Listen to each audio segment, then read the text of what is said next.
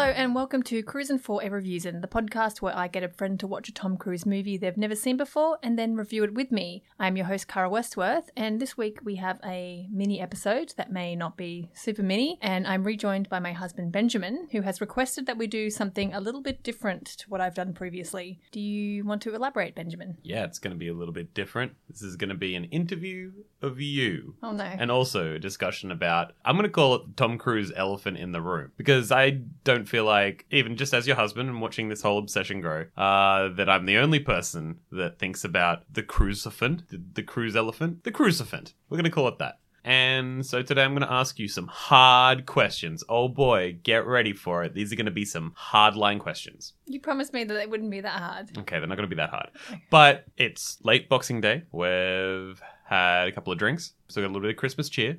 We've eaten all of our leftovers and even cooked more, and we've doubled up on Christmas roast. I think we're ready for this. Okay, well, I'm uh, kind of terrified because I um I have acknowledged on my podcast multiple times that there are problematic parts of Tom Cruise's personal life and his history that I'm not super on board with, but I've also just kind of conveniently pretended they don't really exist because that serves me really well. So I'm a little bit nervous, but let's just do it. We may as well we may as well do it.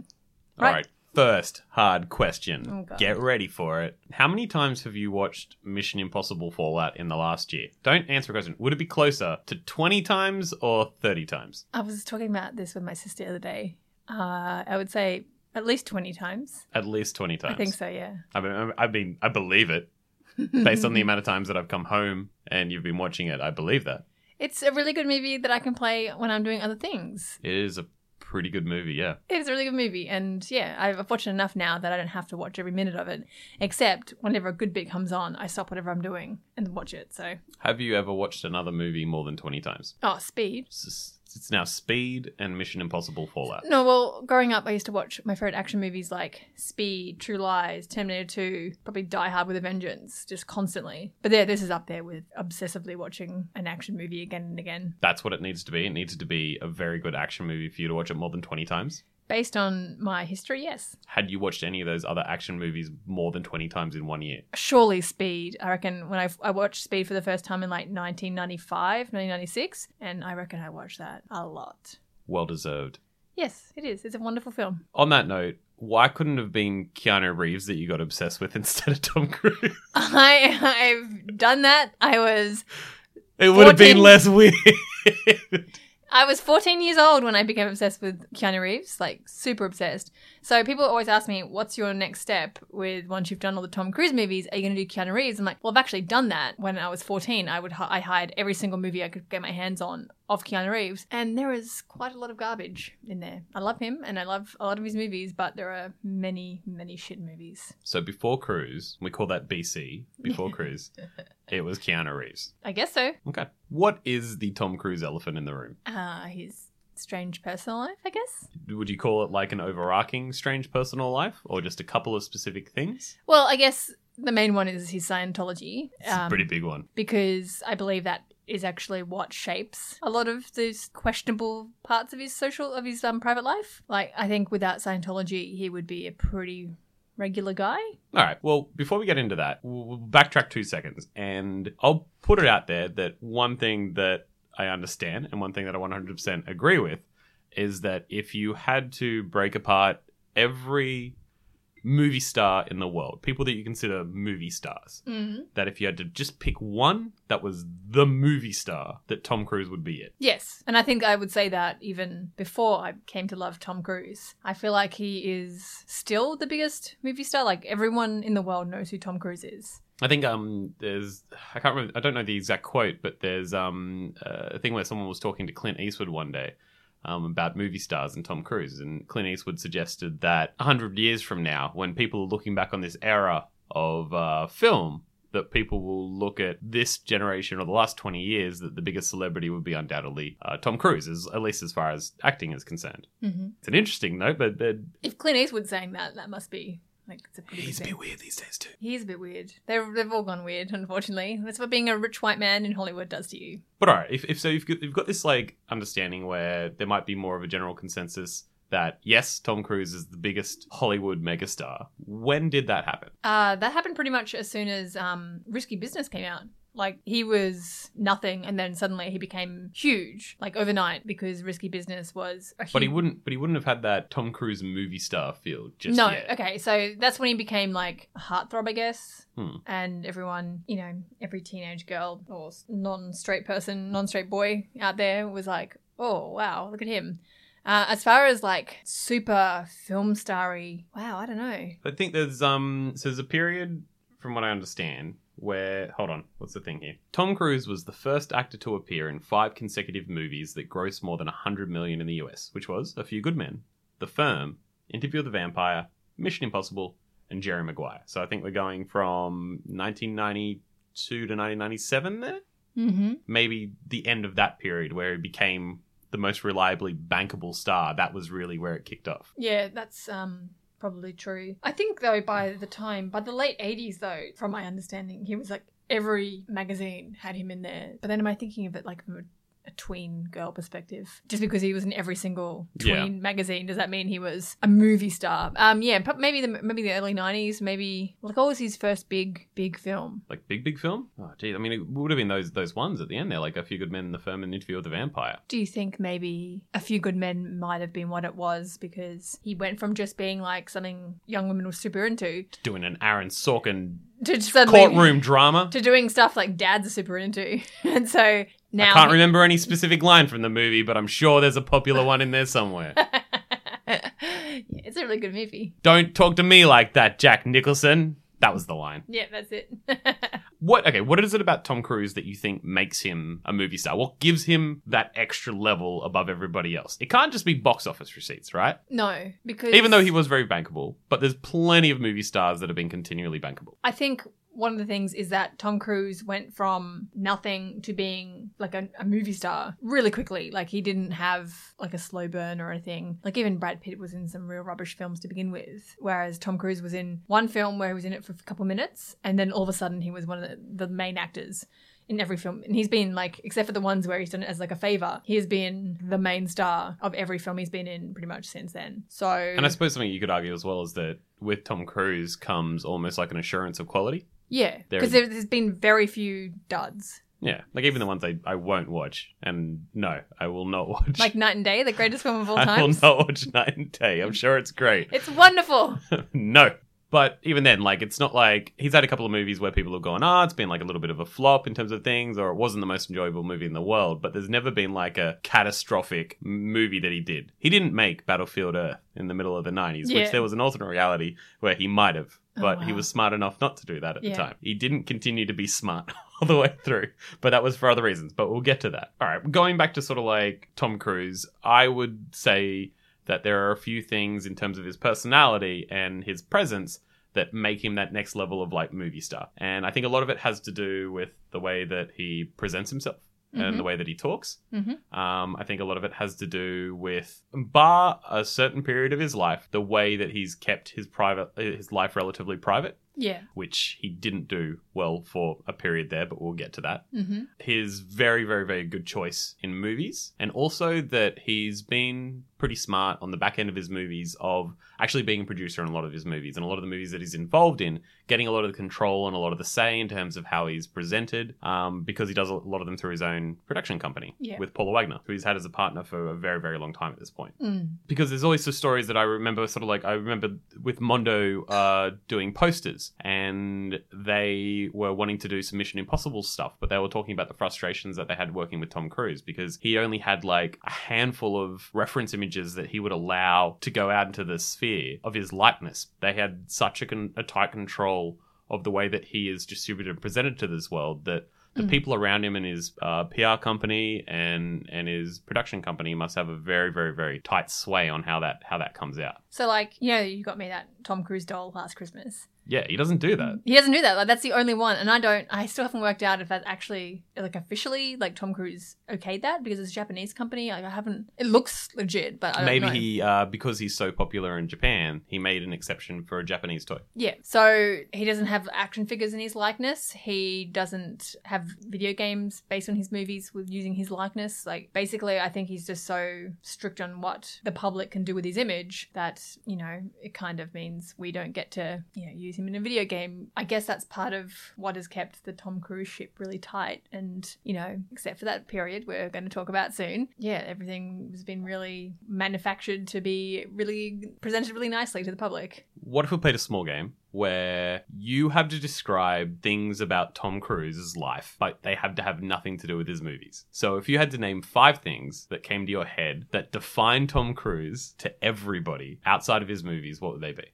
To everyone, To everyone. Oh man, uh, I guess the first one would be his religion. Religion. Most people, when I say I love Tom Cruise, they're like, "Ew," but he's a Scientologist. So I feel like that is the first thing a lot of people think of. I'd say the next thing would be his physical looks, especially his teeth, because people seem really hung up on the fact he doesn't have perfect teeth. Uh, and that I don't know if that's an- another one or if it's under the same banner. His height is another one. People relentlessly go on and on about, which I think is bullshit because who cares if he's not that tall? Americans aren't that tall. And also, How he- tall is he?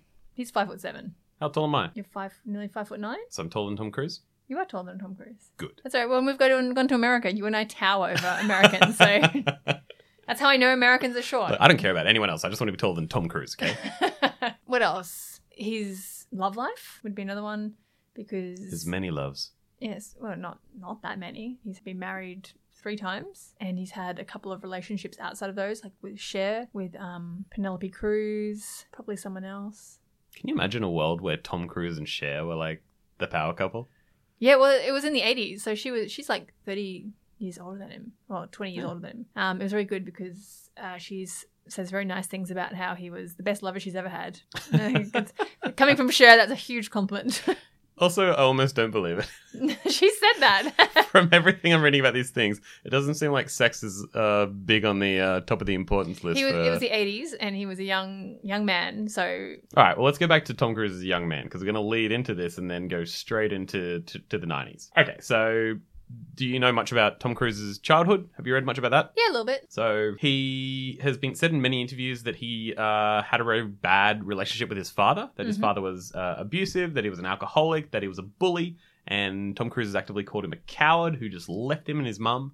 And that he was mostly looking after his mother with the bills um, and trying to uh, to get through their lives like that. Apparently, he moved schools uh, an insane amount. Um, so he went to uh, 15 different schools in a 12 year period Jesus. and I can't like oh, I'm no psychology student, but like that can't be good for a human being. No. I'm not sure what that does to a person, but I suppose it puts you in lots of situations where you do become a new person, you do get bullied, and you do strive for that want to be popular and that want to be admired and that want to want to be liked. And maybe that was fairly intrinsic into his desire to want to be a mega famous movie star because he says often that this is something he wanted from the get-go. Well, maybe because my mum, her, my grandfather was a small town police officer, and they would move to different small towns every year or two. So my mum did that a lot. She struggled with it because she's not a Tom Cruise type who probably goes, "All right, got to put the show on to for the students so I don't get bullied." Whereas mum did get bullied and stuff because she was always changing schools and all that sort of thing. So yeah, I would say maybe that's how he started to realize he liked acting because every time he went to a new school, he'd be like, "I have to act. Like here's Tom Cruise. Please don't bully me." And looks like like if you look at the way that he presents himself and uh, the religion that he's part of, and the way that they operate in terms of it being very much a outside of the more controversial aspects, it's more it, it acts like a self help company more than it does a religion uh, in some aspects of the way that they do things. Um, and the way that he presents himself a lot of the times uh, in public and and in even the way that he acts in movies it kind of has that glean of someone that's gone through like leadership training and uh, is like the CEO of a company, and they come out there and they they know how to greet each person individually in this very sort of like almost not robotic. It's like a very good robot that's that just knows exactly how to do it manner. Mhm. Um, but with religion, like it wasn't just Scientology that was of huge interest to him, but because apparently throughout the 80s he was actually fairly, really interested in um, other forms of uh, Christianity. He wanted to become a priest at some stage. He, he wanted was to a hardcore Catholic from like a young age yeah. until his first wife converted him. And his first wife was Mimi Rogers. Mhm. And she introduced him to Scientology, which he was in at the time, which he was in at the time. Yes. So what year would this have been? He became a Scientologist in 1990. In 1990. Yes. And I know somewhere he sort of said that he has found Scientology to be a very helpful thing to him, that it helped him recover from dyslexia. And that was one of the things that sort of like got him in at the in the early 90s and uh, different to a lot of celebrities out there where there's a lot of celebrities like Paul Haggis or Jason Lee uh, who have ended up moving away from Scientology or coming out even against it, which I can't imagine is an easy thing because of um, the way that they operate with what they call suppressive persons hmm um, which we'll explain in a little bit. But he has stayed with it and been at the forefront of it and been a face of it for pretty much the entirety of that time. I think there's a lot of reports that when he did become a Scientologist in the early 90s, that Scientology really took a liking to him and saw him as someone that if they looked after correctly and they were good to, that he could be part of their strategy to normalize Scientology throughout the world. Because they had a big focus in, in Scientology at the time of utilizing celebrities to get them forward. hmm There's another big celebrity that was starting to get popular around 1999 91, uh, Bart Simpson. Oh, um, Nancy Cartwright. Yeah, Nancy Cartwright's also been a lifelong Scientologist. And yeah, she started to get famous in 1999 1992. So I think Scientologists were able to go around and say, hey, the voice of Bart Simpson's a Scientologist. Uh, do you think? I mean, it's The Simpsons is The Simpsons, so we can't really say that Scientology helped make that famous. But do you think, with those sort of the big celebrities, they're really excited to have on board? Do you think that they use whatever they can in their power to help make that person more success- successful? Oh, 100%. Like like, that's I mean, that's what like they, a- they, they literally have centers called uh, celebrity centers. I think they still demand that and ask that people who are celebrities still pay their dues and still, you know, the amount of money that Tom Cruise and Nancy Cartwright would have contributed to Scientology over the years must be absolutely astronomical. Mm-hmm. Like, given sort of regular sort of like um, uh, religions, like uh, Pentecostal re- uh, Christianity, uh, what they ask of people that are pretty well to do, they still ask for 10%. So, what, Tom Cruise, Tom Cruise is worth a- 560 million. there's possibilities given $50 million to Scientology over the Oh, probably at least, hey. Before we get heavily into sort of some other aspects, I just want to go into this uh, quote from Mimi Rogers uh, about the split up that she gave to Playboy magazine in 1993. Um, she said, Here's the real story. Tom was seriously thinking of becoming a monk. At least for that period of time, it looked as though marriage wouldn't fit in his overall spiritual need, and he thought he had to be celibate to maintain the purity of his instrument, adding, My instrument needed tuning. Ooh. That's straight from Mimi Rogers. That's pretty interesting. So maybe spirituality in in a broad level was just something that has been important to him his entire life and something that will continue to be important to him, but it just shifted straight up from Catholicism and being a being a monk uh, in the late 80s to he found the uh, writings of Mr. L. Ron Hubbard in 1990 and something just clicked with him. So, didn't they split up before he became Scientologist? So they must have. So maybe he introduced it to him, and after they split up, he, he found the found the religion. Yeah, maybe he looked when they split up. He's like, "Well, I'm going to look into this thing to give me some peace, or I don't know, then- whatever people go to religion for." The 90s for Scientology was a very different time from the current era because Scientology, all the Scientology stuff sort of turned on its head in the early 2000s because of the prevalence of the information that you could find out about Scientology on the internet. But in the early 90s, you couldn't just really go onto the internet and be like, what are the secrets of Scientology? And they wouldn't just pop up. Um, Paul Haggis, the director of um, Crash, the movie that won the Academy Award, most undeservingly, uh, in the mid 2000s, um, wrote an article one time where he talked about the experience of what actually happens when you get to a certain level in Scientology. And you go through your opening few ranks, and once you become, and forgive me if I'm a little bit wrong on the details here, um, operating thetan level three, which is sort of like your rank in, in Scientology, depending on how well you're doing. Your goal is to become clear, to become pure from certain negative uh, constructs and thoughts. And once you get to a certain level, uh, Paul in Paul Haggis's case,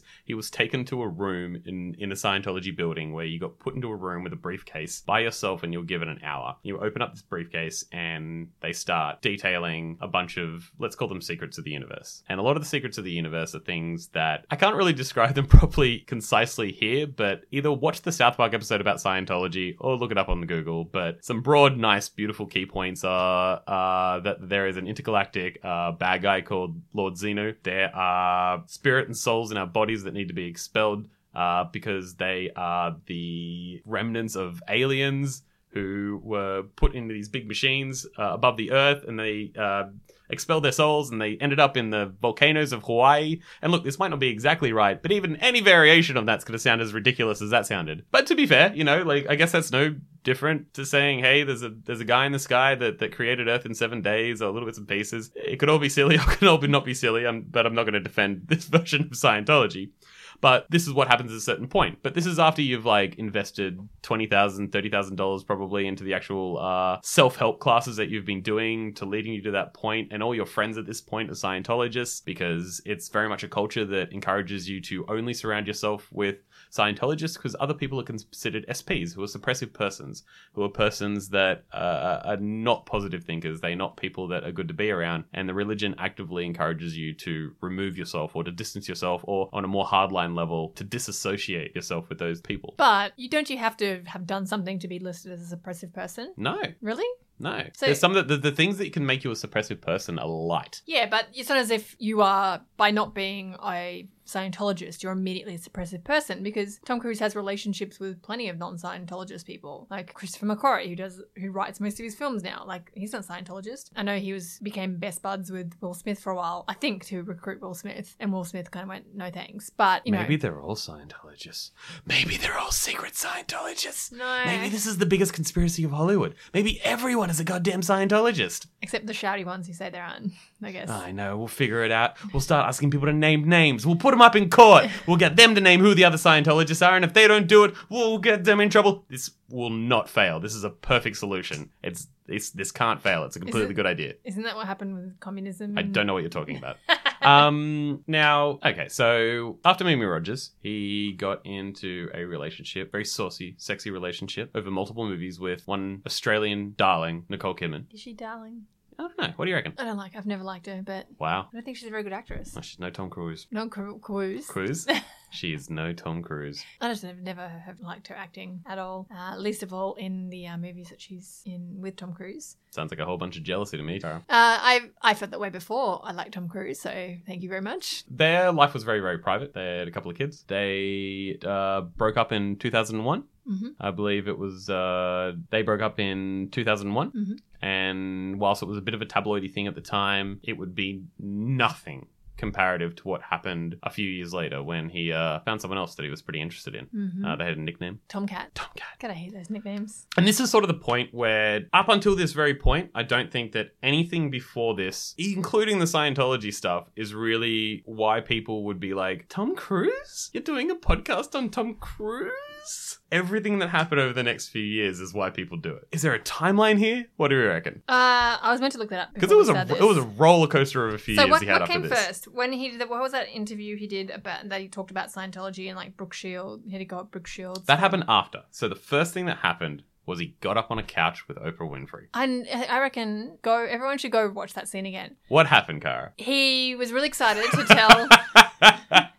he was really excited to tell Oprah about his new relationship with. he sure was. which may or may not have been set up by Scientology. I don't. I think if it was set up by Scientology, I don't necessarily think that Katie Holmes was necessarily in on it. I believe she was kind of a pawn, if that's what happened. Yeah, he talks about his relationship with Katie Holmes, and he is so excited and so overjoyed with his new love that he jumps up on the couch and jumps around. And we think that's back then, especially, we looked at that and we're like, "That's crazy. How could he be, behave like that?" But I look at it through a lens of like who I am now, and I think that it was kind of a sexist, like misogyny thing because here is this straight man declaring his love so passionately for a woman he loves. People are like that's that's embarrassing. Like men aren't meant to show how much they love their partner like he did, and that's why I think it was such a big deal. I think if he did that now, or someone did that now, everyone would be like, like if Keanu Reeves did that back then, everyone would be like, fucking crazy man. He did that now, everyone would be like, wow, he's such a, he's just a sweetheart. I think, I'm not sure if it was just like just from that. I think it was more because it was Tom Cruise. Like people Yeah. hadn't seen the biggest movie star in the world act that fucking weird before.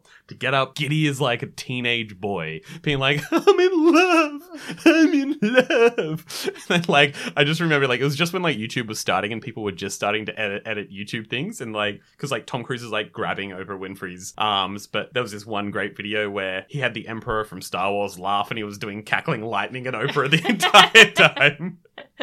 So that was a big weird thing. Everyone was talking about what a bloody weirdo Tom Cruise was. But he didn't stop there. But we're going to put like Tom Cruise getting excited about his new girlfriend in the line of things as just a bit weird. Mhm. That's not, this isn't like the worst thing that ever happened. people still focus just- on it really badly though. It's just a bit of bloody Yeah. weird thing for him In the do. grand scheme of things, it was strange, but it wasn't like You don't terrible. cancel a person Yeah. for getting excited about. There you go. The next thing is how people get cancelled. So there was a very famous interview he did with Matt Lauer on the US Today Show, in which, and we're just going to presume he didn't have a publicist at this time. I think he'd fired pu- his publicist. There is a story behind this, but we're going to Yeah. get back to this. Okay. And he talked to Matt Lauer and uh, about a bunch of things that, if he had any sort of sensible PR person, would not have been on a list of things that anyone should talk to him about. That said, he's a celebrity. It's in the national interest. We should absolutely talk to this person that wants to talk about on, on big TV uh, about their religion and how they feel about it. Um, so we talked a lot about uh, psychiatry and how much Tom Cruise did not like that somehow. And I'm still a little bit confused. I had to had, would have to actually read the transcript to understand how. But they got onto Brooke Shields taking a medication for postnat- postnatal depression. So my understanding, so he's friends with Brooke Shields. Who's so one of his his first movie, which was Endless Love. oh, she's in it. So I presume they've been friends since then. And I, I think she'd just come out talking about postnatal depression. And so maybe Matt was like, "Hey, but you're friends with this person, and they've said this. What do you think about that?" I think that's what happened. It was a really weird interview because you know in like movies where Tom Cruise is acting like a little bit of a scary ass and he gets this certain tone on. He's got Mm. this like Tom. It's real. It's one of your cruisisms, like Yeah. like a real certain tone where you're like, he's not a man to be stifled with. Yeah. He put that on in an interview in public, and like there's just a couple of little notes here. Like so, they're talking about Ritalin. And Cruise is saying to Matt Lauer, Do you know what Adderall is? Do you know Ritalin? Do you know Ritalin is a street drug? Do you understand that? Matt Lauer says the difference is, and Cruise cuts him off, saying, No, Matt, I'm asking you a question. Lauer says, I understand there's abuse of all these things, and Cruise says, No, you see, here's the problem. You don't know the history of psychiatry. I do. like, that's that's a big swing. Like, Matt Lauer says, Do you examine the possibility that these things do work for some people? That yes, there are abuses, and yes, maybe they have gone too far in certain areas. Maybe there are too many kids on Ritalin, maybe electric shock. Cruise says, Too many kids on Ritalin? Lauer, I'm just saying, but aren't these examples where it works? Cruise, Matt, Matt, Matt, you're glib. You don't know what Ritalin is. If you start talking about chemical imbalance, you have to evaluate and read the research papers on how they came up with these theories. Matt, okay? That's what I've done. You go and say, where's the medical test? Where's the blood test say how much Ritalin you're supposed to get? And you should. You should do that also because just knowing people who are on Ritalin isn't enough. They should be a little bit more responsible. It was it, it left a, a bad taste in a lot of people's mouths, and like these this happened relatively soon after the Katie Holmes thing. So all the tabloids were talking about TomKat. Cruise is up on a couch shaking Oprah Winfrey like a maniac. He's going on to US national television, going international for saying fairly controversial things about psychiatric uh, medication and therapy. And then he got followed up with what probably blew it out the water even a little bit harder is he got a, a South Park episode dedicated to him. And it's a pretty infamous episode. If you've never seen it, please go and watch it. It's called Trapped in the Closet. But a few of the key points in it, uh, other than some vaguely homophobic jokes, they actually talk about Scientology as a whole. They they show Tom Cruise to be a pretty very very very self conscious uh, and, and shy person about his personality and image in it, which is kind of why he's going off the rails a little bit. And they show the actual story behind Scientology and how it operates. It was it was when Scientology was starting to really really come up uh, in the news, and some of the weird secrets behind it were starting to come out. So not only was Tom Cruise the guy that got weird up on the couch, um, saying weird things about psychiatry on Today Show, he was the guy that was at the forefront of this religion that does that? And pretty soon after this, I think he was considered a bit of a laughing stock, and that he was almost intentionally, through his own behavior, kind of, I think following the South Park episode, he was almost intentionally causing havoc to his own career. I mean, I don't think he was intentionally doing it in that he's like, fuck it, throw caution to the wind. I'm just going to be out and loud and be authentically me. I think, like, did he fire his publicist? Is that what? Yeah, so what ended up happening was like after this whole period, um, Mission Impossible 3 came out. It apparently did okay. It was apparently performing under, like, by under by like Tom Cruise standards. Um, It's a fucking good film, so that's a fucking outrage if you ask me. but the uh, chairman of Viacom at the time, uh, Sumner Redstone, uh, Viacom also owns Comedy Central, which does South Park, but did South Park at the time, by the way. But Paramount Pictures through Viacom um, had done a partnership with Tom Cruise for about 14 movies straight or something uh, previously to that, and they dropped uh, Tom Cruise's production company and said they were ending the relationship for the time being. And Sumner Redstone actually talked to the Wall Street Journal and said the quote, "We don't think that someone who effectuates creative suicide and costs the company revenue should be on the lot. His recent conduct has not been acceptable to Paramount." That's pretty wild. This wasn't a person that like was in the current day and age of the Me Too movement of doing cancel stuff- culture cancel or- culture, and being like uh, accused of like sexual uh, assault or or doing things particularly weird. This is effectively a person that made some really really shitty PR decisions. Apparently, a couple of years before all this happened, he had a uh, publicist called Pat Kingsley, who he'd had for 14 years. Mhm. And Pat would constantly uh, ask him to keep Scientology out of every interview. And apparently, that caused friction between the two until he let uh, them go and then got a new publicity team made up made up of his sister and some of his some Scientologists Oh. and so it became on the it came on the cards to say, yep, you could talk about Scientology. And I think they're going to call this one lesson learned because this obviously blew out to a point where he was easily the most talked about celebrity in the world at that particular point and for all of the wrong reasons. Hmm. Apparently, they got a new publicist fairly soon after, and they basically went into damage control. And it was just about making some sort of tactical uh, movie choices. So we started moving on to more sort of drama films and trying to keep his private life as private as possible again. It didn't help. Uh, about a year later, a video got leaked. It was about a 10 minute video of an interview he did for a Scientology conference Hmm. in which he sits down and he talks about his relationship to Scientology. And on top of hearing about all the other stuff, it was effectively just proof of how weird and strange and unusual his relationship is with the weirdest popular religion that exists in America and around the world, and just how into it he really is. Because his interview in it was really, really serious, really surreal, and really, really strange. That's what we just watched, right? We did. Yeah. Listen to this clip from the video.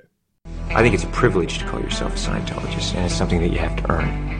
And because a Scientologist does, he or she has the ability to create new and better realities and improve conditions. Uh, being a Scientologist, you look at someone and you know absolutely that you can help them. So for me, it really is KSW, and it's just like it's it's something that. Uh, I don't mince words with that, you know, with, with anything that LRH does. But that policy to me has really gone, boy. And, every, and I, I, there's a time I went through and I said, you know what? When I read it, I, you know, I just went, this is it. This is exactly it. Being a Scientologist, when you drive past an accident, it's not like anyone else. As you drive past, you know you have to do something about it because you know you're the only one that can really help. But that's that's what drives me is that I know that we have an opportunity and uh, to really help for the first time, eff- effectively change people's lives, and uh, I am dedicated to that. I'm gonna, I'm absolutely, uncompromisingly dedicated to that. So yeah, really normal stuff. Really good normal stuff. no, no, no. You go like this. That's right. It's my Tom Cruise laugh. I can't do the Tom Cruise laugh. uh, no, I can't do it. No, it's it's very Tom Cruisey. So yeah, he kind of went into It's intense. yeah, like that. I, I will defend Tom Cruise in so much, but like just watching that video again, I'm like, oh no, oh Tom, baby, why? But the thing is, the thing that kind of blows my mind, like Tom Cruise was. I mean, he was dropped from a very lucrative deal with Paramount. He you know, his career was really badly damaged. Luckily, it wasn't irreversibly damaged, like it happens with a lot of people who get cancelled or whatever. But I find it fascinating how pub- the public was just like, oh, Tom Cruise is weird and gross and I don't like him. And he, like, it really did bad damage to his career. Whereas there are actors who have done some really dreadful things that have faced absolutely no repercussions in the public. Like Sean Penn bashed up Madonna with a baseball bat once, tied her up and beat her up. Like, yeah, there's, I don't know, in the grand scheme of horrible things, and I know Scientology has some dark stuff that, you know, abuses and things that happen within the religion, but, you know, as far as we know, Tom Cruise hasn't bashed someone with a baseball bat or sexually assaulted anyone or, like, the worst I've ever heard is in the 80s. He But he has been the face, the face of a religion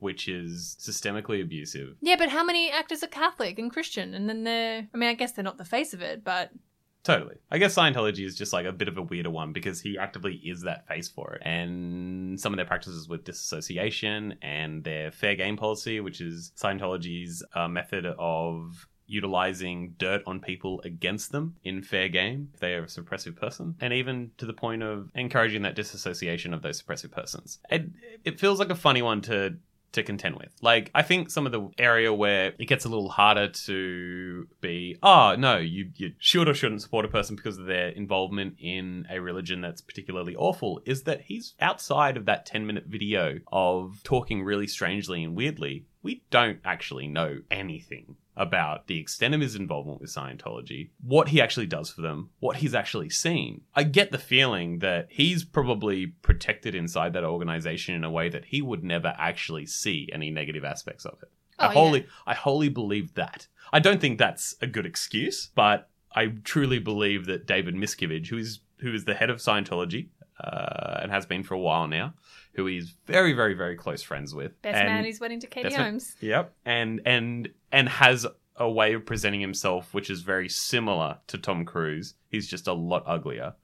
Um, that like I'm not sure that that is is something that can still be excusable. I, I feel like that there is always going to be a mixed element with Tom Cruise where I think you can easily see him everyone can easily see him as one of the biggest actors and stars of this generation. Um, someone that is insane and really, really influential in terms of the way that they get involved with their stunts and producing the films and assurance to quality. There's all these stories about people that work with him on movies that talk about what a professional he is and how amazing he is and how spectacular spectacular he is. Based on these the weird controversies in, in, in the mid noughties, nothing he did was particularly bad Mm. really what it just comes down to is is just how prominent he is and how on the front line he is for A really weird religion. a really weird bad religion.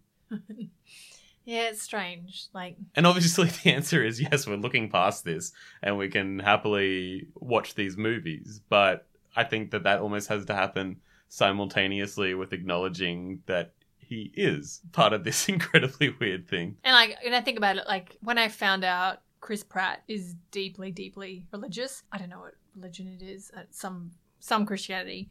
Like I was just Pretty like, sure he's pretty certain he's Pentecostal Christianity. Pentecostal. Yeah. Yeah, I just like dusted my hands him. I was already a bit over him because I liked him as Andy in Parks and Recs, and I didn't like what he was becoming. But yeah, it's funny how I can be like, ah, Scientology's weird, but I still love Tom Cruise. But Chris Pratt, I'm like, ah, he's religious. Fuck him then. But then Hugh Jackman's religious, and I didn't cancel him. So it's funny how we. uh Well, no, we're, we're not, we're not going to cancel anyone because they're because they're straight up religious. It's more I- about I'm like- canceling them for, my, my- for personal reasons. For and also Chris Pratt is a hunter, and what was the other thing? Oh, he he and Anna Faris were cruel to a dog. So fuck off. All right, well, we've got plenty of reasons, and none of them were jumping up on a couch to, to stoke his love for Anna Faris. Exactly. So you're going to hate this, but the way that Tom Cruise, because he's in a pretty good position at the moment, he's actually well liked again. He's very successful. He's he's I think he's becoming like I don't want to say that I had anything to do with it. But wow.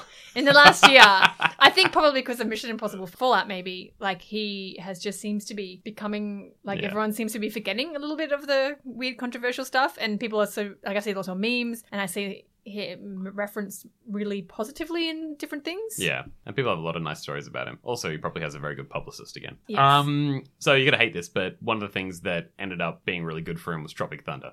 Uh, Fucking that was the start of like him actually getting that reputation back again because people saw him as this very self-serious, very sort of um, self-conscious person, and that showed that he wasn't self-conscious, that he was willing to lighten up, that he was willing to do something silly and make himself look bad. And it, and knowing that you don't love that role and that movie, that was very very good for his for his public image at the time. Well, good on him for Les Grossman, then I guess. Fucking hell. All right, so final thing to talk about is his involvement with extremely problematic religion Scientology and I urge everyone to watch any number of really fascinating documentaries about it and the things behind it particularly uh, the documentary film Going Clear or uh, Louis Theroux's My Scientology movie, or BBC have got a couple of um, Scientology specials that they've done uh, over the last 20 years. They did one of the first ones, which came out around the same time as all this stuff was happening, which was probably what part of it, what stoked the flame. But a lot of the really silly and fun rumors that have come out over time is that things like Scientology has developed an extra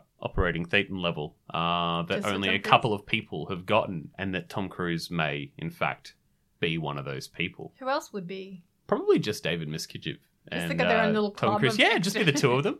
And like that's the way that like keep they keep him like in the throw. Like, yeah, he's always gonna be a Scientologist. And Jenna Elfman's always gonna be really angry that she's not operating Thetan level, you know, eleven T seven and her and Nancy Cartwright are just sitting at lowly nines or something. Who else is who else is the, would be high up in Scientology? I don't know. I, I presumed to have to be just like I always presume that everyone that's high up in Scientology is a person that runs like a uh, Fortune 500 company, but they're like company 463, and they've got like a pyramid scheme company, or like they do like home cooked meals delivery service sort of stuff. Like it's all just like these really like self help style like uh, companies in which people have just done business training and people training and leadership training, and to me that's what Scientology mostly is. And then there's all this weird L. Ron Hubbard Navy and science fiction writing that happens off in the background that we all focus on that probably makes up a Yeah. very boring amount of it. And it's mostly just people doing things of Just endless how to- seminars how, of how like to address a person when you see that, how to shut down a conversation but still look like the good guy. yeah, be like just endless seminars in the Scientology Center in LA that we went to once and was a strange time. Yeah. Uh, so I have a question for you. What are Tom Cruise's special powers? What now that he is perfectly clear and he is, has unlimited power, he is the biggest star in Hollywood, and that's his unlimited. Is that his power? He's the biggest star in Hollywood. Oh yeah, and also like Do you think he can time travel? I don't think that he can time travel. I think he has like some sort of regenerative powers. Has he got telekinetic powers? maybe? Can he make money with his mind? No, he makes money with really good movies, and Can he fly? I wish that'd be so good. Uh, no, he catches planes, unfortunately. So, Okay.